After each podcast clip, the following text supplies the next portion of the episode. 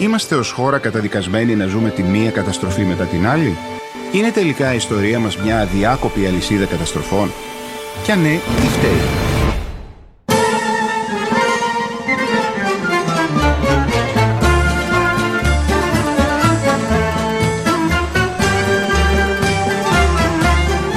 Κυρίες και κύριοι, χρόνια πολλά. Το πρώτο ραδιοκάπα του 2022 αρχίζει με ένα εμβατήριο από τη Σμύρνη, με μια μελωδία φτιαγμένη μισή από Ανατολή και μισή από Δύση.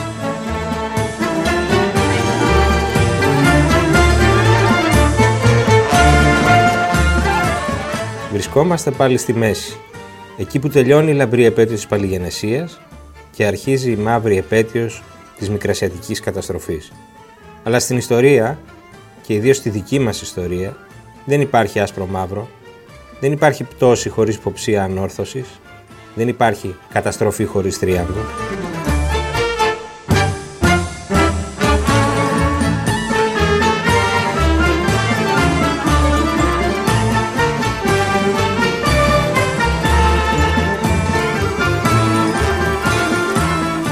Είμαι ο Μιχάλης Τσιντσίνης και σήμερα, στη στροφή του χρόνου, θα δοκιμάσουμε να μιλήσουμε για τους κύκλους με τους οποίους ξετυλίγεται η ελληνική ιστορία.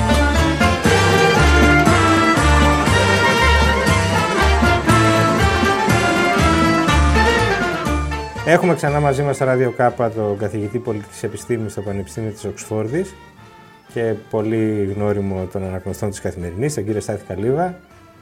Καλησπέρα και καλή χρονιά κύριε Καλύβα. Καλή χρονιά, ευχαριστώ και για την πρόσκληση πάλι. Αυτή τη φορά η αφορμή είναι ένα εγχείρημα που είναι μάλλον μοναδικό για τα ελληνικά τηλεοπτικά δεδομένα. Είναι η μεταφορά ενός βιβλίου ε, στην τηλεόραση. Είναι το πολύ γνωστό βιβλίο «Καταστροφές και Τρίαμβοι», το οποίο, αν δεν απατώμε, κυκλοφόρησε πριν από έξι χρόνια. Στη μέση του Άνους Ορίμπιλης της Τρίτης Ελληνικής Δημοκρατίας, στο τέλος του πρώτου εξαμήνου του 2015 και γίνεται τώρα μια απόπειρα να μεταφερθεί σε, ακολουθώντας τη δομή του βιβλίου σε 7 ε, επεισόδια, 7 ντοκιμαντέρ αλλά καλύτερα να, μετα... να μας τα πείτε εσείς πρόκειται για τους 7 κύκλους ας πούμε της ελληνικής ιστορίας σύμφωνα με τη δική σας αφήγηση και ε, στην τηλεόραση μεταφέρονται με έναν τρόπο που κάθε επεισόδιο έχει και τη δική του εσωτερική πλοκή. Καλύτερα όμως να, να, μας, τα, να μας τα περιγράψετε εσείς. Ωραία. Το βιβλίο όταν το έγραφα ήταν ουσιαστικά μία προσπάθεια να σκεφτώ ένα σχήμα που θα μας επέτρεπε να καταλάβουμε λιγάκι τι είδους κρίση είναι η κρίση που ζούσαμε τότε και πώς ενδεχομένως μπορεί να σχετιστεί όχι με τρόπο μηχανικό και νομοτελειακό, αλλά ε, γόνιμο και ερευνητικό με παλιότερες κρίσεις. Και πρέπει να πω πρωτού τελειώσει η κρίση, έτσι. Γραμμένο πρωτού μάθουμε Πού τέλος πάντων προσγειώθηκε το κέρμα τη της ζαριά τότε της. Ακριβώς. Και έχει πολύ ενδιαφέρον. Ξανακοίταζα το βιβλίο, το οποίο έχει, έχει προ... έκανε τρεις ανατυπώσεις, τρεις εκδόσεις δηλαδή, και κάθε φορά υπάρχει ένας καινούριος πρόλογος που προσπαθεί να κάνει ένα update. Βέβαια, σταματάνε αυτά το 2015, δεν το έχω ξαναδεί έκτοτε. Φαντάζομαι μετά την προβολή θα, το, θα επιστρέψω να προσπαθήσω να το επικαιροποιήσω και να το συμπληρώσω.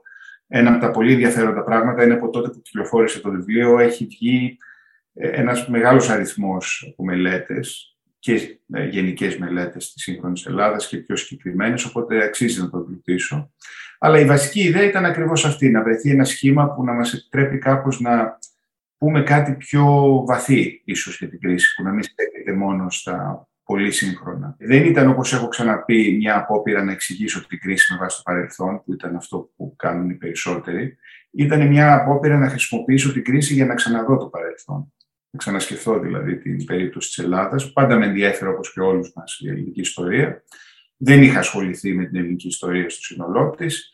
Ήταν μια ευκαιρία να ξαναδιαβάσω και ήταν και μια ε, ας πούμε ευκαιρία να χρησιμοποιήσω με πλάγιο τρόπο μερικά από τα εργαλεία της ε, πολιτικής επιστήμης και της κοινωνιολογίας για να καταλάβω την ιστορία καλύτερα και να τη σχηματοποιήσω. Έτσι ανακαλύπτουμε ένα πολύ ενδιαφέρον μοτίβο Ακριβώς. Που βοηθάει να, να αφηγηθούμε ας πούμε, την ελληνική περιπέτεια. Ακριβώς. Είναι ένα αφηγηματικό σχήμα. Δεν είναι ένα ε, σχήμα πρόβλεψης ότι, ότι έχει συνέβη στο παρελθόν θα ξανασυμβαίνει και στο μέλλον. Ναι. Αλλά είναι ένα σχήμα που μας επιτρέπει κάπως να οργανώσουμε την πάρα πολύ πλούσια και σύνθετη ε, πορεία της Ελλάδας στη σύγχρονη ιστορία και να, μέσα από αυτή την αναδιοργάνωση να δούμε πράγματα ίσως που δεν τα προσέχαμε τόσο πολύ παλιότερα και να θέσουμε και καινούργια ερωτήματα. Αυτή Ας το πούμε συγκεκριμένα για να δώσουμε και μια ιδέα σε αυτούς που δεν έχουν διαβάσει το βιβλίο. Ποιοι είναι αυτοί οι 7 κύκλοι και πώς οι καταστροφές συνδέονται με τους θριάμβους; Ξεκινάμε δηλαδή από τη στρατιωτική αποτυχία της ελληνικής επανάστασης, έτσι; Ναι, αυτό, αυτό είναι ένα πολύ ωραίο ερώτημα, γιατί ε, όταν το ξανασκεφτόμουν πάλι, μέσα από αυτούς τους 7 κύκλους μπορούμε να ξαναπούμε την σύγχρονη ελληνική ιστορία σε ηγετικές γραμμές σε 5 λεπτα Πράγμα που είναι πολύ ενδιαφέρον. Οπότε ο πρώτος κύκλος είναι ο κύκλος ε, της ελληνικής επανάστασης, της δημιουργίας ενός ε, ελληνικού κράτους. Υπάρχει αυτός ο πολύ φιλόδοξος στόχος, ο οποίος βρίσκεται σε αντιστοιχεία με τα μέσα που έχουν εξεγερμένοι. Καταλήγει στην καταστροφή που είναι η στρατιωτική ήττα το 1826-27, όταν φαίνεται ότι έχει καταπληγεί η Ελληνική Επανάσταση. Και έχει ερημώσει η Πελοπόννησος, ας πούμε, έχει καταστροφεί. Ακριβώς, μεγάλη καταστροφή, είτε συνεχόμενες και μέσα σε πολύ μικρό χρονικό διάστημα θα γίνει αυτή η τεράστια ανατροπή. Θα γίνει στο Λονδίνο, με την υπογραφή του πρωτοκόλλου του Λονδίνου και αυτό θα μεταφραστεί μετά από μερικά χρόνια στην ε, ελληνική ανεξαρτησία, δηλαδή στην επιτυχία, στο θρίαμβο, που είναι η επιτυχία του εγχειρήματος. Οπότε αυτός είναι ο πρώτος κύκλος. Ο δεύτερος κύκλος είναι πολύ ευρύτερος. Εκεί ξεκινάμε, πάμε ξαφνικά στο τέλος του 19ου αιώνα, το 1897, έχουμε την ήττα στον πόλεμο με την Τουρκία. Είναι ο πρώτος πόλεμος που πολεμάει η Ελλάδα με, την Οθωμανική Αυτοκρατορία μετά την Ανεξαρτησία. είναι πολύ μεγάλες οι προσδοκίες που έχει ο κόσμος. Θεωρεί ότι η Ελλάδα θα σκίσει, και συμβαίνει ακριβώς το αντίθετο. Και αντιστοίχως, ας πούμε, η ήττα παταγώδης. Ναι, τρομερή πανολεθρία, η οποία είμαστε τυχεροί, ας πούμε, και δεν καταλήγει σε πλήρη, ας πούμε, διάλυση και κατάρρευση. Και συγχρόνως έχει προηγηθεί και μια χρεοκοπία το 1893. Οπότε ο συνδυασμός αυτών των δύο πραγμάτων μαζί οδηγεί στην εισαγωγή του Διεθνούς Οικονομικού Ελέγχου, όπου έρχεται μια επιτροπή, μια τρόικα της εποχής και επιβάλλει στην Ελλάδα μια τρομερή πολιτική λιτότητας η οποία γίνεται αντιληπτή και ως πάρα πολύ ταπεινωτική και ως πάρα πολύ δυσχερής οικονομικά. Ο κόσμος υποφέρει. Ψυχικά και ηθικά, πολλοί είναι αυτοί που θα πιστέψουν ότι η Ελλάδα, το εγχείρημα της σύγχρονης Ελλάδας έχει αποτύχει. Η Ελλάδα δεν μπορεί να ανταποκριθεί στο υπαρξιακό αυτό ε, πρόσταγμα της μεγάλης ιδέας, που είναι να επεκταθεί και να ε, εγκολπώσει μέσα της όλους τους αλήτρους Έλληνες και θα θεωρήσουν ότι η Ελλάδα είναι αποτυχημένο πείραμα. Και μετά από 15 χρόνια ε, έρχονται οι Βαλκανικοί ε, πόλεμοι, στην οποία η Ελλάδα κάνει το μεγάλο άλμα. Υπερδιπλασιάζεται, ναι. Ουσιαστικά πετυχαίνει σε ένα πολύ σημαντικό βαθμό τη μεγάλη ιδέα, την πραγμάτωσή της. Οπότε έχουμε μια πλήρη ανατροπή που πρέπει να εξηγηθεί. Και εκεί, ας πούμε, βλέπουμε ότι κάποια από τα στοιχεία της καταστροφής, που ήταν το νοικοκύρεμα, το δημοσιονομικό, το σημάζεμα της Ελλάδας, ε, προετοίμασε το έδαφος για την αναδιοργάνωση του κράτους αλλά αυτό δεν ήταν κάτι το οποίο έγινε έτσι ξαφνικά. Ήταν αποτέλεσμα και του γεγονότος ότι πολλά πράγματα που είχαν γίνει μέσα στο 19ο αιώνα ήταν ε, ουσιαστικά κινήσεις ουσίας που είχαν οδηγήσει σε επιτυχή συγκρότηση του κράτους, παρά το γεγονός ότι το κράτος δεν μπορούσε να ανταποκριθεί ε, με κανέναν τρόπο στις πολύ αυξημένες προσδοκίες που είχαν οι Έλληνες για τον εαυτό τους. Και ο τρίτος κύκλος μας φέρνει στη φετινή επέτειο. Ο τρίτος κύκλος είναι ουσιαστικά ε, η αποκορύφωση και το τέλος της μεγάλης ιδέας, που είναι ε, το, η μικρασιατική καταστροφή. Έχουμε φτάσει πάρα πολύ κοντά, αλλά είναι συγχρόνως και κάτι το εξαιρετικά δύσκολο και μάλλον ε, για τους περισσότερους αναλυτές ε, και της εποχής και του σήμερα σχεδόν αδύνατο. Ήταν τέτοια η δημογραφική παρουσία του μικρασιατικού ελληνισμού που δεν μπορούσε να δημιουργηθεί μια συνεκτική ε, γεωγραφική οντότητα που να έχει σύνορα που να μπορούν να προστατευτούν. Ε, οπότε το εγχείρημα φαίνεται ότι αυτό ήταν ε, τόσο φιλόδοξο που κατέληξε στην, στην αποτυχία. Που ακολουθείται όμως από το θρίαμβο της ενσωμάτωσης όλων αυτών των πληθυσμών των προσφυγικών. Ο θρίαμβος δεν είναι τόσο πολύ επέκταση των συνόρων. Αυτό ήταν η μία πλευρά της ιδέας, της μεγάλης ιδέας. Η άλλη πλευρά ήταν οι Έλληνες να συνεπάρξουν στο εσωτερικό του ελληνικού κράτους έγινε με καταστροφικό τρόπο, με μια μεγάλη ανθρωπιστική καταστροφή που ήταν ο ξεριζωμός αυτών των ανθρώπων. Αλλά συγχρόνως ξεριζωμός σημαίνει και μια καινούρια αρχή, όπου οι χαμένες πατρίδες ουσιαστικά έρχονται και αντικαθιστώνται από τις κερδισμένες πατρίδες, που είναι η Μακεδονία. Τώρα εδώ θα δώσω ένα στοιχείο από το επεισόδιο αυτό που μου έκανε τρομερή εντύπωση και θέλω να το πω. Όχι ε, ως spoiler, αλλά ως δέλεαρ για να το παρακολουθήσει κανείς. Υπάρχει αυτό το φοβερό στοιχείο ότι οι πρόσφυγες που εγκαταστάθηκαν στη Μακεδονία άλλαξαν ακόμη και το φυσικό τοπίο. Έκαναν τον Βάλτο το Γιαννιτσόν ένα καλλιεργήσιμο κάμπο. Ακριβώς. Το οποίο το θεωρώ ένα από τα συγκλονιστικά που άκουσα έχοντας παρακολουθήσει έτσι λίγο φευγαλέα το, το ντοκιμαντέρ και το δίνω δηλαδή και ως, ως στοιχείο του πώς ψάβοντα κανείς το ύφασμα της ιστορίας, μπορεί να βρει και πτυχές που ενώ ξέρει τα γεγονότα χονδρικά, έχει χάσει κάποιες λεπτομέρειες οι οποίες είναι πολύ διαφωτιστικές για αυτό που συντελέστηκε. Την κοσμογονία δηλαδή που έγινε μετά τη, την καταστροφή. Γενικά δεν ε, υπάρχει τόσο έντονη στην αίσθηση του κόσμου η σύνδεση της Μακεδονίας με τους πρόσφυγες και άρα η σύνδεση της Μακεδονίας με την δημοκρατική καταστροφή, όπως και δεν υπάρχει τόσο πολύ η αίσθηση της κερδισμένης πατρίδας. Υπάρχει πολύ μεγάλη έμφαση στις χαμένες πατρίδες. Υπάρχει πολύ μεγάλη έμφαση στην ήττα και στο ξεριζωμό. Και όχι στις νέες πατρίδες που χτίστηκαν εδώ. Και, στη, και λιγότερο στη δημιουργία, γιατί ήταν ένα τεράστιο ας πούμε, έπος δημιουργίας η εγκατάσταση και ενσωμάτωση των προσφύγων. Είναι πραγματικά μια ιστορία που δεν την ξέρουμε καλά και που αξίζει πάρα πολύ να τη μάθουμε. Οπότε με αυτόν τον τρόπο συμβάλλουμε και, με, και στην επέτειο της μικρασιατικής καταστροφής με ένα διαφορετικό τρόπο, ελπίζω. Θα πάμε και σε αυτό να ακολουθήσουμε λίγο τη, τη γραμμική αφήγηση, πλησιάζοντας τα πιο ζεστά, στα πιο κοντινά μας, ε, στον τέταρτο κύκλο. Ο τέταρτος κύκλος είναι, βέβαια, ο τίτλος του επεισοδίου τα λέει όλα, η εποχή της διχόνοιας.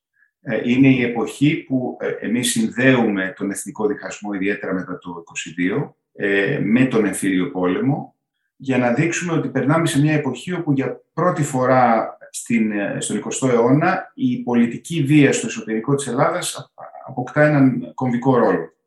Ε, είναι μια εποχή πολύ μεγάλης αστάθειας πολιτικής και είναι μια εποχή που χύνεται αίμα στο όνομα της πολιτικής αντιπαράθεσης, που θα κορυφωθεί με τον εμφύλιο. Εκεί κάνουμε δύο βήματα που είναι σημαντικά. Το πρώτο δείχνουμε ότι παρά την τεράστια αυτή ανακατοσούρα, ο Μεσοπόλεμος είναι μια πολύ δημιουργική εποχή και υπάρχουν τρία μεγάλα σχέδια εξυγχρονισμού που εκτιλήσονται και δοκιμάζονται σχεδόν πειραματικά, θα έλεγε κανένα. Θα έλεγε κανένας. Ο πρώτος και ο πιο πετυχημένος είναι ε, ο βενιζελικός εξυγχρονισμός, ε, που εκτελείται τη τετραετία 28 με 32. Και εκεί βλέπω ένα Βενιζέλο που δεν είναι και αυτός ευρύτερα γνωστός, ε, γιατί ξέρουμε το Βενιζέλο της μεγάλης ιδέας, αλλά είναι ο Βενιζέλος που βάζει στη θέση της μεγάλης ιδέας με πραγματικά πολύ γενναίο και άμεσο τρόπο ένα νέο όραμα που το λέει ο ίδιος, πρέπει να αντικαταστήσουμε τη μεγάλη ιδέα με το όραμα της ευημερίας και του εξυγχρονισμού.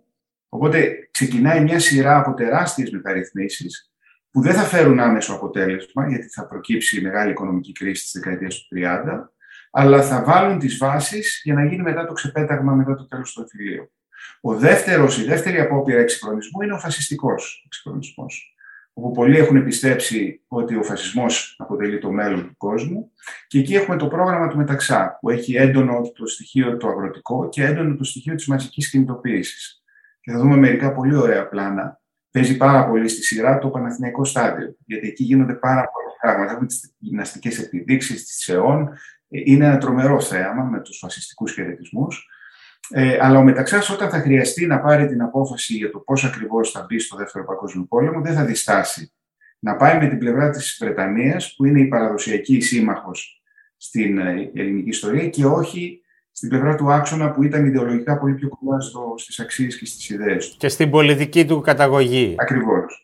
Και το τρίτο εγχείρημα ε, είναι το εγχείρημα του ΕΑΜ, που και αυτό με τον τρόπο του προσπαθεί να εξυγχρονίσει την Ελλάδα ιδιαίτερα με την, ας πούμε, την ένταξη, ακολουθώντας ε, μάλιστα με ενδιαφέροντα τρόπο το μεταξύ. Ο μεταξύ είναι ο πρώτος που κινητοποιεί τα κορίτσια, τις γυναίκες, μέσω της αιών. Είναι η πρώτη οργάνωση στην οποία εντάσσονται ισοδύναμα οι γυναίκες.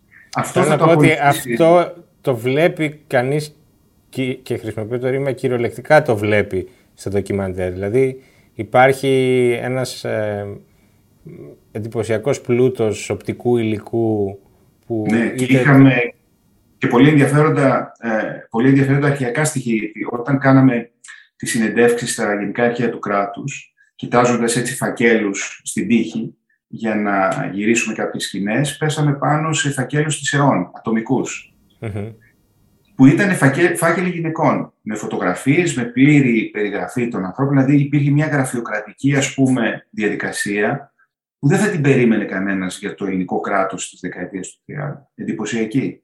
Ε, Δυστυχώς δεν τους δείχνουμε, γιατί είχαν τα ονόματα των μελών της ΕΟΝ και για λόγους προσωπικών δεδομένων υπάρχουν νομικά κολλήματα. Ναι, δεν αποκλείεται και κάποιοι να ζουν. Ακριβώς, ή τουλάχιστον η οικογένεια Ήταν υποχρεωτική βέβαια η συμμετοχή, αλλά αυτό δεν σημαίνει ότι οι άνθρωποι που συμμετείχαν σε αυτό το εγχείρημα, πολλοί από αυτούς δεν το είδαν και με ζέση. Ήταν μια συμμετοχική διαδικασία, όπως και η συμμετοχική διαδικασία ήταν ε, οι εκλογές που προκήρυξε η κυβέρνηση του Βουνού εν μέσω της κατοχής. Με τη συμμετοχή και εκεί για πρώτη φορά των γυναικών στην εκλογική διαδικασία, με τη δημιουργία νέων θεσμών ε, στην ελεύθερη ορεινή Ελλάδα, που μέσα στη διάρκεια της κατοχής βλέπουμε μία προσπάθεια να φανταστεί τότε το ΕΑΜ και άρα το ΚΚΕ μία σοσιαλιστική, παύλα κομμουνιστική Ελλάδα, η οποία πραγματοποιείται σε μεγάλο βαθμό και ζει μέχρι ουσιαστικά την άνοιξη του 1945. Έχουμε χάσει το στίχημα να αφηγηθούμε την ελληνική ιστορία στα πέντε λεπτά.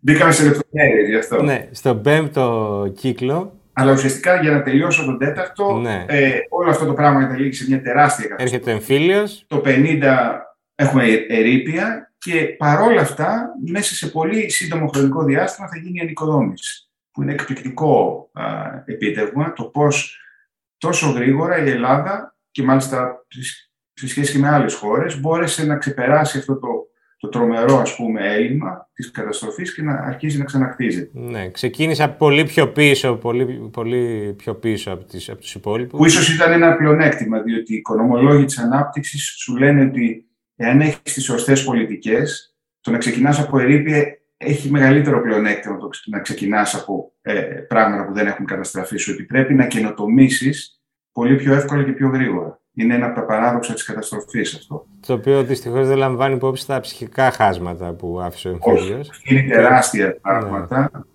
Ε, και αυτά τα βλέπουμε στο πέμπτο επεισόδιο. Ε, το πέμπτο επεισόδιο ξεκινάει πάλι πηγαίνοντας πολύ μπροστά. Ποια είναι η καταστροφή, ο Απρίλιος του 67 και η Χούντα, ο Ιούλιος του 1974 και η Κύπρος. Αυτές είναι, ας πούμε, οι δίδυμες καταστροφές που η μία φέρνει την άλλη.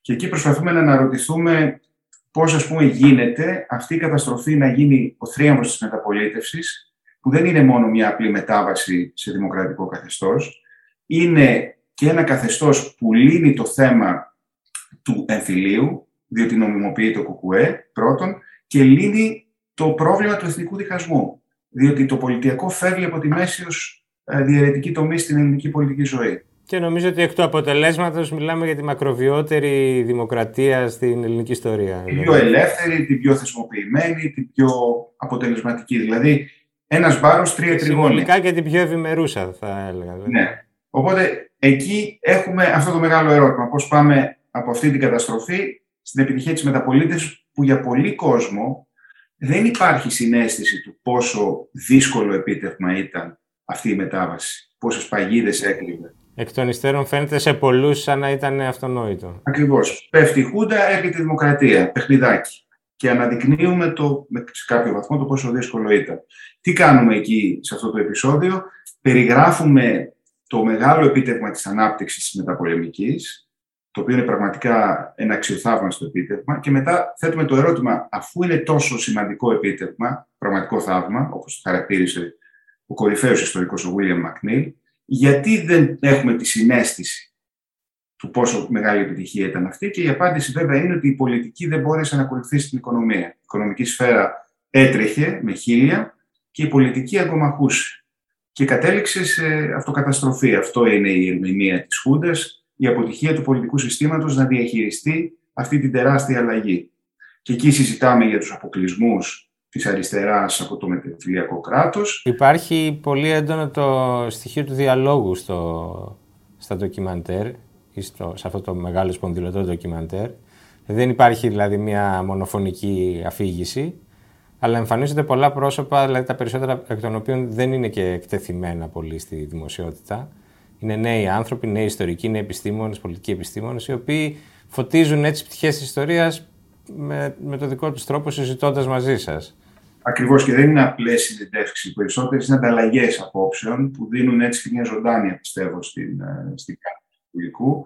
Α πούμε, για τη συγκεκριμένη περίπτωση που περιέγραφα τώρα, το πώς η κοινωνία προχωρά πιο γρήγορα από την πολιτική στο διάστημα, στο διάστημα 1950-1970 χοντρικά.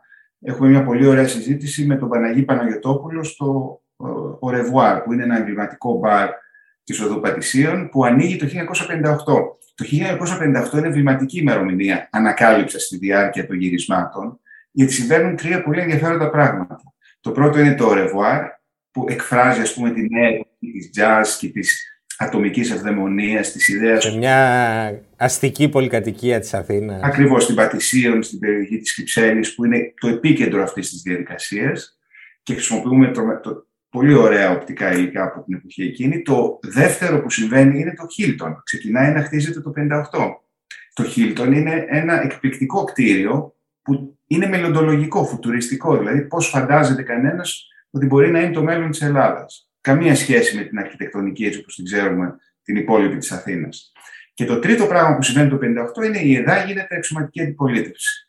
Και ενώ αυτό το πράγμα πραγματικά είναι ένα τρομερό άλμα σε μια χώρα όπου ο εμφύλιος έχει τελειώσει πριν από 8 μόνο χρόνια. Και ξαφνικά η, η ανεπίσημη αλλά ουσιαστική έκφραση του ΚΚΕ, η ΕΔΑ, είναι το κόμμα της αξιωματικής αντιπολίτευσης. Αντί αυτό να αποτελέσει ένα μέσο ε, εξομάλυνσης και δημοκρατισμού, ε, οδηγεί ουσιαστικά στην κατάρρευση του πολιτικού συστήματος και στη Χούντα αργότερα. Και αυτό είναι μια τραγωδία πραγματική. Στην καταστροφή, μάλλον. Το 58 είναι όλα αυτά τα πράγματα και δείχνουν αυτή την αναντιστοιχία της οικονομίας από την πολιτική. Το πόσο η οικονομία όταν καμιά φορά τρέχει πολύ γρήγορα, αυτό θα συμβεί πάλι με το ευρώ. Έτρεχε πιο γρήγορα η οικονομία από την πολιτική. Είναι πράγματα που έρχονται στο μυαλό στη διάρκεια των γυρισμάτων, τα καταλαβαίνει κανένας αυτά, γιατί δεν βλέπει μόνο αρχειακό υλικό. Δηλαδή το Revoir και το Χίλτον είναι τεκμήρια του αστικού τοπίου. Όχι μνημεία, είναι ζωντανά. Είναι, ναι. Ακριβώς. Δηλαδή, όταν μπαίνεις στο Revoir και, και βλέπεις ένα χώρο που σχεδιάστηκε το 58, αλλά είναι απίστευτα σύγχρονος, λες πόσο μπροστά ήταν τα πράγματα, δηλαδή πόσο η αιχμή του μέλλοντος ήταν παρούσα σε, σε αυτό το παρόν που πολλές φορές έχει λανθασμένα κατά τη γνώμη μου, αλλά κατανοητά περιγραφεί ως ε, τα γκρίζα χρόνια. Ναι. Ε, όπου η αίσθηση είναι μιας απερίγραπτης μιζέριας όπου δεν αλλάζει τίποτα. Είναι όμως παράλληλα... Δεν υπήρχε μόνο το παρακράτος και το παρασύνταγμα, αλλά υπήρχε μια δημιουργική κοινωνία που παρά τους περιορισμούς, ας πούμε, Ακριβώς. ζούσε εντός του μέλλοντός της. Ακριβώς, ακριβώς. Από εκεί περνάμε στο έκτο επεισόδιο, το οποίο πάλι κάνει ένα άλμα γιατί η καταστροφή είναι πάντα πιο μπροστά. Η καταστροφή είναι η πρώτη μεγάλη κρίση της μεταπολίτευσης το 89-90, που είναι μια, ίσως να την πούμε, πρόβα τζενεράλε της κρίσης του μνημονίου, που όμως έχει ευτυχή κατάληξη και γι' αυτό την έχουμε ξεχάσει. Αλλά είναι κρίση οικονομική, είναι κρίση πολιτική, με τις απανοτές εκλογές, την αρρώστια του Παπανδρέου, το σκάνδαλο του Σκοτά. Θεσμική. Θεσμική και κοινωνική. Ναι. Και εκεί ουσιαστικά χρησιμοποιούμε αυτή την, ε, την περίοδο, 89-90, για να κάνουμε ένα άλμα στα πρώτα χρόνια της μεταπολίτευσης, να συζητήσουμε το πώς η μεταπολίτευση ήταν και μια κοινωνική επανάσταση, όπου αλλάζουν τα ήθη της κοινωνίας, αυξάνονται πάρα πολύ οι προσδοκίες, ο κόσμος θέλει πραγματικά να περάσει σε ένα άλλο επίπεδο και εκεί εμφανίζεται ο Ανδρέας Παπανδρέου με το Πασόκ και προσπαθούν αυτό το πράγμα να το ικανοποιήσουν με έναν τρόπο ο οποίος στην αρχή είναι πολύ πετυχημένος, αλλά θα αποδειχθεί οικονομικά πολύ επισφαλής. Θα οδηγήσει δηλαδή σε αυτή την κρίση του 89-90 και η μεγάλη ηρωνία, ποιος θα μας βγάλει από αυτή την κρίση, ο δεύτερος Παπανδρέου, άρρωστος και, και σε κακή κατάσταση, που όμως θα α, εφαρμόσει καινούργιες δημόσιες πολιτικές, θα το διαδεχθεί ο Σιμίτη και θα μπει το πρόγραμμα του ευρώ ε, ως ας πούμε η συνταγή για να ξεφύγει η Ελλάδα από αυτό το αδιέξοδο. Και πραγματικά είναι μια μεγάλη επιτυχία η είσοδος του ευρώ, που και αυτή την έχουμε θάψει κάπως λόγω του τι ακολούθησε. Άλλη μια στρογγυλή επέτειο φετινή. Ναι, είναι τα 20 χρόνια. Και νομίζω το ευρώ πρέπει να γίνει κατανοητό όχι ως ένα νόμισμα, αλλά ως αυτή η υπαρξιακή ανάγκη του ελληνικού κράτους να βρεθεί στο κέντρο των εξελίξεων, στο κέντρο της Ευρώπης, ενώ γεωγραφικά είμαστε στην περιφέρεια της Ευρώπης. Και αφού φτάσαμε στον τελευταίο κύκλο καταπατώντας βάναυσα το κανόνα του πενταλέπτου που δεν τηρήσαμε το στόχο, που είναι βέβαια, θα το πω μονολεκτικά, το μνημόνιο. Ακριβώς. Η χρεοκοπία, Ακριβώς. να το πούμε έτσι πιο, του 2009. Που μακροσκοπικά, αν το δούμε, δηλαδή αν φανταστώ κάποιον που ξαναδιαβάζει το βιβλίο αυτό το 2040, ας πούμε, η, η πλέον η κρίση της, του 89-90 και η κρίση του μνημονίου θα έχουν γίνει ένα πράγμα. Θα είναι αυτή η καταστροφή και μένει να δει κανένας ποιο θα είναι... Γιατί ένα πράγμα; Νομίζω ότι αυτό χρειάζεται λίγο εξήγηση.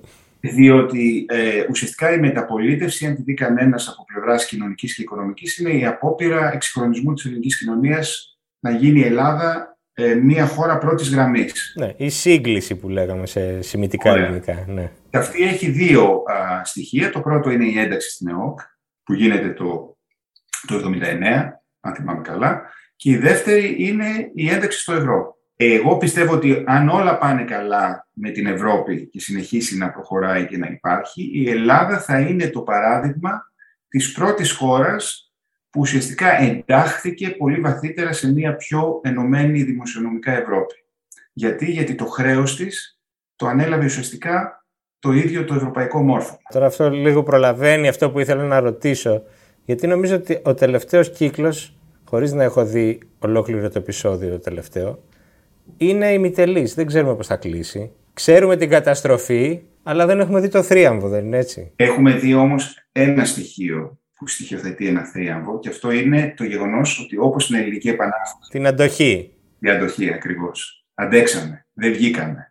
Ότι το γεγονός ότι μείναμε τη στιγμή που οι προβλέψεις ήταν ότι θα βγαίναμε, όλοι θεωρούσαν ότι δεν υπήρχε περίπτωση ή ήταν πολύ μικρές πιθανότητες της Ελλάδας να μείνει μέσα, είτε επειδή εμείς δεν θα μπορούσαμε, είτε επειδή οι άλλοι θα μας βγάζανε έξω. Το γεγονός ότι μείναμε συνιστά ουσιαστικά τη βάση πάνω στην οποία μπορεί να εκτελεστεί. Και ότι αποφύγαμε αυτό που δεν ξέρω πώς θα το πούμε ελληνικά, την ενδόρυξη, ότι δεν καταρρεύσαμε εσωτερικά. Νομίζω δηλαδή. παρότι είχαμε αυτή την ε, ασφικτική πίεση, που όμοιά της δεν έχει δοκιμάσει άλλη δυτική κοινωνία με τα πολεμικά, έτσι δεν είναι, σε μέτρα λιτότητας και σε πτώση του βιωτικού επίπεδου. Όχι μόνο με τα πολεμικά, ξεπερνάει και το σοκ που υπέστη η Αμερικανική οικονομία στη μεγάλη κρίση του 30. Θεωρείται η μεγαλύτερη μέχρι τώρα. Θεωρείται η μεγαλύτερη. Και η άλλη απορία που είχα, σκεπτόμενος πάλι το βιβλίο και, το, και, και τη τηλεοπτική του μεταφορά, είναι πώς εσείς το 2015 είχατε την έμπνευση να γράψετε ένα βιβλίο που αφηγείται θετικά την ελληνική ιστορία. Δηλαδή τότε θυμάμαι ότι ήταν η στιγμή το 2015 που ακόμη και οι πιο αισιόδοξοι, ακόμη και οι πιο φιλέλληνες, όπως το λέμε μέσα, μέσα εισαγωγικά, εταίροι μας στην Ευρώπη, είχαν πιστέψει ότι εδώ έχουμε ένα failed state. Ναι. Ότι ε, δεν διορθώνεται, αυτή η χώρα δεν διορθώνεται. Θα σας πω, γιατί με, είναι πολύ ναι. καλή ερώτηση, με βοήθησε πάρα και πολύ. Έκτοτε βέβαια υπήρχαν, υπάρχουν και άλλες εκδοχές, ας πούμε, ναι. αφι, ε, επαναφυγήσεως της ελληνικής ιστορίας ενός επιτυχημένου εγχειρήματος, αλλά νομίζω ότι αυτό το βιβλίο ήταν το πρώτο που έβαλε την ιδέα αυτή. Σχεδόν θα έλεγα ότι είχε προηγηθεί ε, μια πλειάδα ειδικευμένων μελετών, ιδιαίτερα για το 19ο αιώνα, όπου πρόβαλε, στο, τουλάχιστον στον προσεκτικό αναγνώστη, η αίσθηση ότι πολλά από τα πράγματα που θεωρούσαμε ως ε, συνεχείς αποτυχίες δεν ήταν τόσο συνεχείς αποτυχίες. Δηλαδή η δουλειά που έχει γίνει επιστημονικά για την ενσωμάτωση των προσφύγων υπάρχει, υπήρχε. Δεν είχε, ας πούμε, γίνει αντικείμενο μιας μεγάλης σύνθεσης, αλλά υπήρχε ως μονογραφίες, ως άρθρα, το ίδιο για το 19ο αιώνα, το ίδιο για την ε, δεκαετία του 50 ε, και επιπλέον υπήρχε και μια πρώτη σύνθεση που προσπαθούσε όλα αυτά τα πράγματα με κάποιο τρόπο να τα βάλει μαζί και να τους δώσει μια θετική υπόσταση παρά τον τίτλο που οδηγεί αλλού, είναι τα κακομαθημένα παιδιά της ιστορίας του Κώστα Κωστή. Σωστό. Ε, το βιβλίο του Κωστή, παρά τον τίτλο του, έχει μέσα μία σύνθεση αυτής της βιβλιογραφίας που αναδεικνύει πράγματα που έχουν γίνει στο παρελθόν, τα οποία εμείς προσπερνούσαμε. Οπότε, διαβάζοντας αυτά εν μέσω της κρίσης, θεώρησα ότι για να είναι αλήθεια στο παρελθόν, μπορεί να ήταν και αλήθεια στο, στο παρόν. Δηλαδή ότι τελικά γινόντουσαν περισσότερα πράγματα θετικά από ό,τι νομίζαμε. Τώρα εμείς βρισκόμαστε και έρχεται δηλαδή και το, η, η σειρά τηλεοπτική σε, σε μια στροφή του χρόνου έτσι πολύ ενδιαφέρουσα γιατί κλείνει το επαιτειακό έτος για την παλιγενεσία για το μεγάλο θρίαμβο, δηλαδή τον ιδρυτικό θρίαμβο, και ανοίγει το άλλο επαιτειακό έτος για τη μαύρη επέτειο της καταστροφής. Ε, ήθελα να ρωτήσω πρώτα για το έτος που έφυγε, αν εσείς παρακολουθώντας το νιώσατε ότι μας αφήνει κάτι, ας πούμε, μια κληρονομιά; Αν εσείς δηλαδή αισθάνεστε ότι... Σίγουρα η κατάσταση της πανδημίας δεν βοήθησε και εγώ θα έλεγα ότι η καλύτερη κληρονομιά είναι το γεγονός ότι γραφτήκαν πολύ σημαντικά βιβλία και έγιναν πολλές σημαντικές μελέτες για το 2021. Δηλαδή η αντίληψή μας για το 2021 δεν θα ξανά είναι η ίδια. Ε, ιδιαίτερα τα βιβλία, βιβλία όπως το Άρη Χατζή, του Μάρκ Μαζάουερ, είναι βιβλία τα οποία ανοίγουν καινούριους δρόμους στο να ξανασκεφτούμε το 2021 και άρα είναι μέρος αυτής της προσπάθειας να ξαναδούμε το παρελθόν με νέους όρους. Εκφράζοντας ακριβώς αυτή την άποψη, άκουσα έναν αντίλογο ότι Αυτό όμως αφορά εσένα και τους φίλους σου, ήταν ο αντίλογος. Δηλαδή, ότι αφορά τέλος πάντων τους ανθρώπους, ας πούμε, που ούτως ή άλλως ήταν ε, ε, ενημερωμένοι χονδρικά για το τι είχε συμβεί και δεν έχει περάσει προς τα κάτω, δεν έχει γίνει δηλαδή... Πολύ ωραίο σημείο αυτό. Ε, είναι σωστό, αλλά εδώ θα πω και το εξής. Και μάλιστα συζητώντας πρόσφατα με κάποιον, μου έλεγε ότι θυμάται όταν στα τραπέζια που έτρωγε τη δεκαετία του 70 με την οικογένειά του,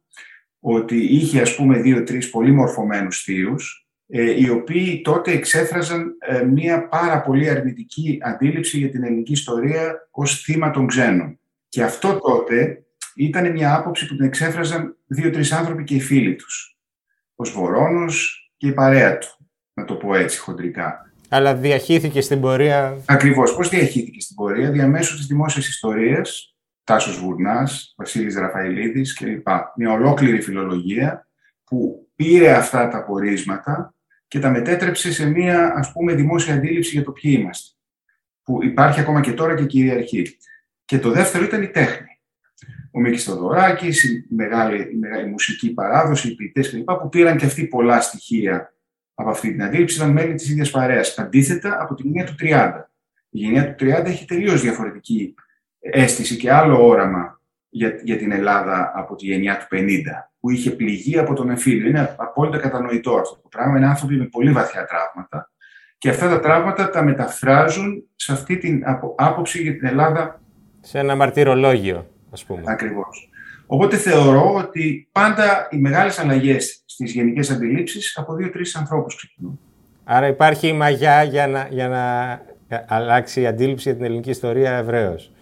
Κοιτάξτε, το, το γεγονός ότι. Υπάρχουν κάποια ε, έργα αναφοράς τέλος πάντων. Ε, ως... Το ότι περνάμε, ας πούμε, στο οπτικό στοιχείο, στο οπτικό μέσο, είναι μέρος αυτής της διαδικασίας. Στο να μπορέσει να περάσει ένα αφήγημα διαφορετικό σε ανθρώπους που έχουν τα στοιχεία να το καταλάβουν, αλλά κανένας δεν τους τα έχει παρουσιάσει με μια σειρά. Και για το έτος που έρχεται για το 22, δηλαδή αν εσείς βάζατε ας πούμε ένα ερωτηματολόγιο, τα ερωτήματα που θα θέλατε να συζητηθούν περισσότερο με αφορμή την επέτειο, ποια θα ήταν αυτά; Θα ήταν ακριβώς, θα έδινα πολύ μεγάλη έμφαση στην υπόθεση της αποκατάστασης. Πώς έρχονται 1,5 εκατομμύριο άνθρωποι ε, χωρίς τίποτα, σε μια χώρα κατεστραμμένη, σε μια χώρα απογοητευμένη, 5 εκατομμυρίων, και πώς γίνεται ξαφνικά το ελληνικό κράτος που είναι τόσο αδύνατο και τόσο, ε, υπάρχει τόσο αρνητική ε, αίσθηση γι' αυτό, πώς οργανώνει μια τεράστια επιχείρηση στέγασης, ε, οικονομικής ε, αναδημιουργίας, ε, αγροτική μεταρρύθμιση, πώς γίνονται όλα αυτά τα τρομερά πράγματα σε συνθήκες που δεν θα περίμενε κανένας ότι θα μπορούσαν να γίνουν.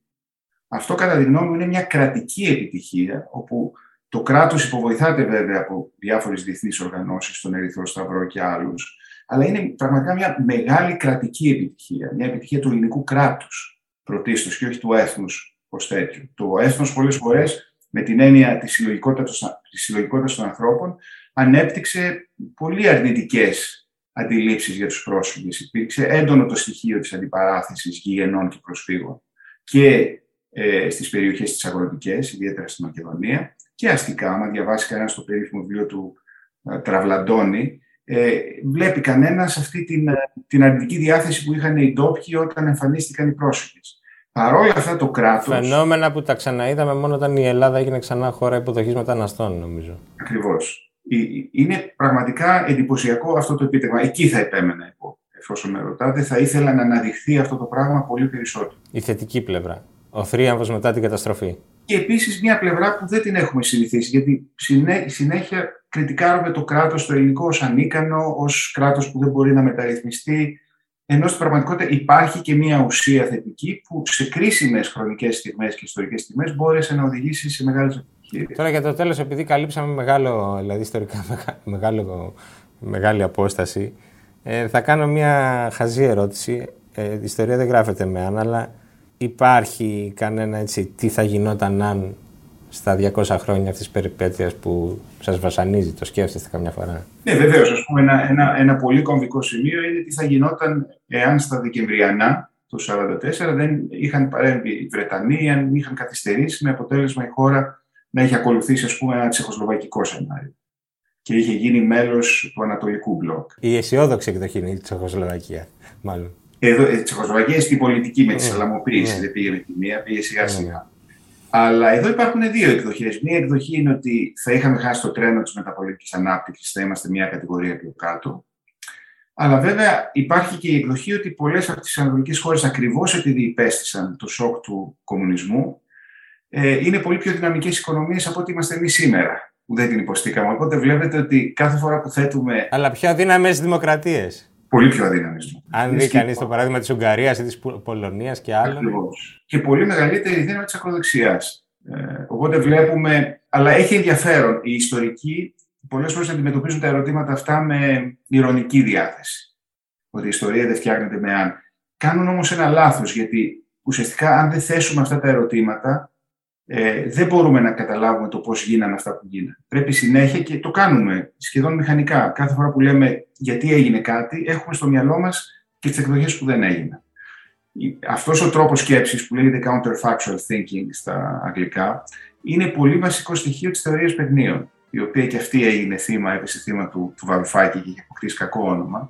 Αλλά η θεωρία παιχνίων είναι ένας πολύ καλός τρόπος να σκεφτεί κανένας τέτοια ζητήματα, γιατί σε βάζει σε μία λογική διακραδώσεων. Ε, γίνεται το Α και γίνεται το Β. Αν γινόταν το Β, ποιες θα ήταν οι δυνατότητες, πού θα είχαμε πάει; Είναι λίγο σαν σκάκι. Φτιάχνεις δηλαδή μια εναλλακτική πραγματικότητα που σε βοηθάει να ερμηνεύσεις και το γιατί δεν έγινε πραγματικότητα και το πώς έγινε η πραγματικότητα που έγινε. Είναι πολύ σημαντικός τρόπος σκέψης αυτός. Για όποιον λοιπόν θέλει να συλλέξει ερωτήματα και προβληματισμούς, έχει ήδη προβληθεί από τις 6 Ιανουαρίου το πρώτο επεισόδιο και έποτε τα, τα επόμενα 6 επεισόδια. Κύριε Καλύπα, ευχαριστώ πολύ για τη συζήτηση. Και εγώ πάντα είναι πολύ ευχάριστη συζήτηση. Και για μένα. Ευχαριστώ πολύ. Και εγώ το ίδιο.